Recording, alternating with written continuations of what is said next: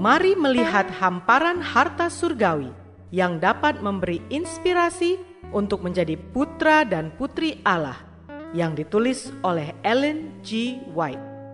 Melalui renungan pagi ini, kita akan mempelajari nasihat yang menguatkan dan memberi semangat untuk memperbaiki karakter kita. Bersama Mana Multimedia Ministry, selamat mendengarkan.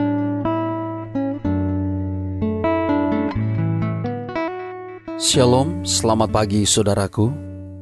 Renungan pagi kita hari ini, 6 Maret, berjudul Kita Belajar Mengucapkan Bahasa Kanaan. Bersama saya, Pendeta Andri Daembani. Ayat intinya diambil dari ulangan 32, ayat yang kedua. Demikian firman Tuhan.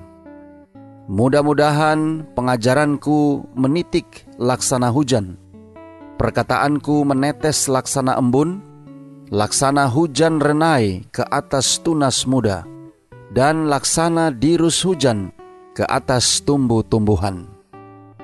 Mari kita dengarkan penjelasannya.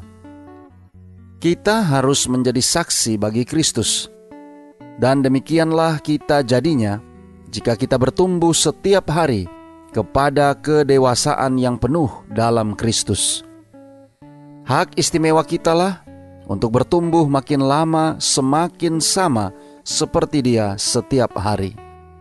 Kemudian kita akan memperoleh kuasa untuk mengucapkan kasih kita bagi dia dalam pembicaraan yang lebih tinggi dan lebih suci. Dan pikiran kita akan bertambah besar dan bertambah dalam. Dan pertimbangan kita menjadi lebih sehat dan dapat dipercaya sedang kesaksian kita akan memperoleh lebih banyak hidup dan jaminan. Kita sekali-kali tidak boleh mempertumbuhkan bahasa duniawi dan menjadi begitu biasa dengan percakapan manusia, sehingga bahasa Kanaan akan menjadi baru dan tidak biasa kepada kita. Kita harus belajar dalam sekolah Kristus namun ternyata bahwa banyak orang yang merasa puas dengan pengalaman yang sangat terbatas dalam perkara-perkara rohani, karena mereka menyatakan hanya sedikit pengetahuan tentang perkara-perkara rohani dalam doa dan kesaksian-kesaksian mereka.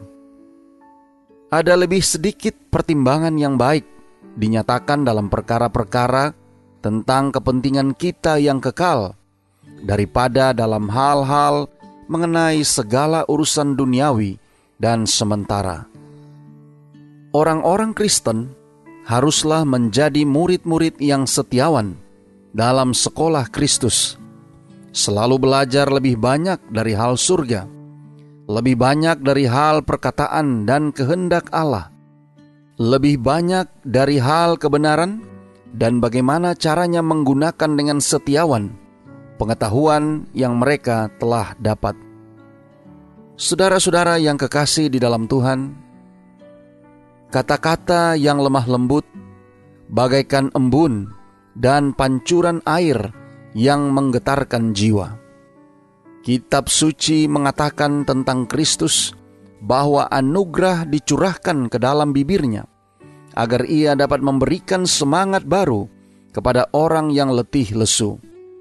Dan Tuhan mengajak kita, hendaklah kata-katamu senantiasa penuh kasih, supaya mereka yang mendengar beroleh kasih karunia. Apabila hati suci adanya, maka harta kekayaan hikmat akan mengalir dari dalamnya. Doa kita hari ini. Bapa, terima kasih. Melalui renungan pagi ini, kami boleh belajar tentang bahasa kasih.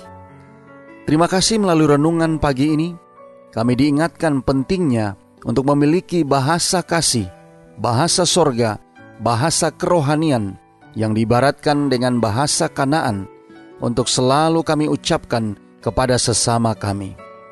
Tolong kami hari ini Bapa, biarlah dengan pertolongan kuasa roh kudusmu, kami boleh senantiasa memantulkan karakter surga, di dalam pemikiran kami, tingkah laku kami teristimewa di dalam tutur kata kami, sehingga kami dapat memantulkan sorga, memantulkan Kristus di dalam kehidupan kami. Terima kasih Bapa. Inilah doa dan permohonan kami kepadamu. Di dalam nama Yesus kami berdoa. Amin.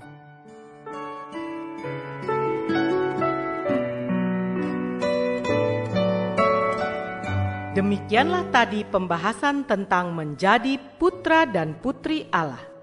Semoga firman Tuhan hari ini menjadi berkat bagi Anda. Sampai jumpa, Tuhan memberkati.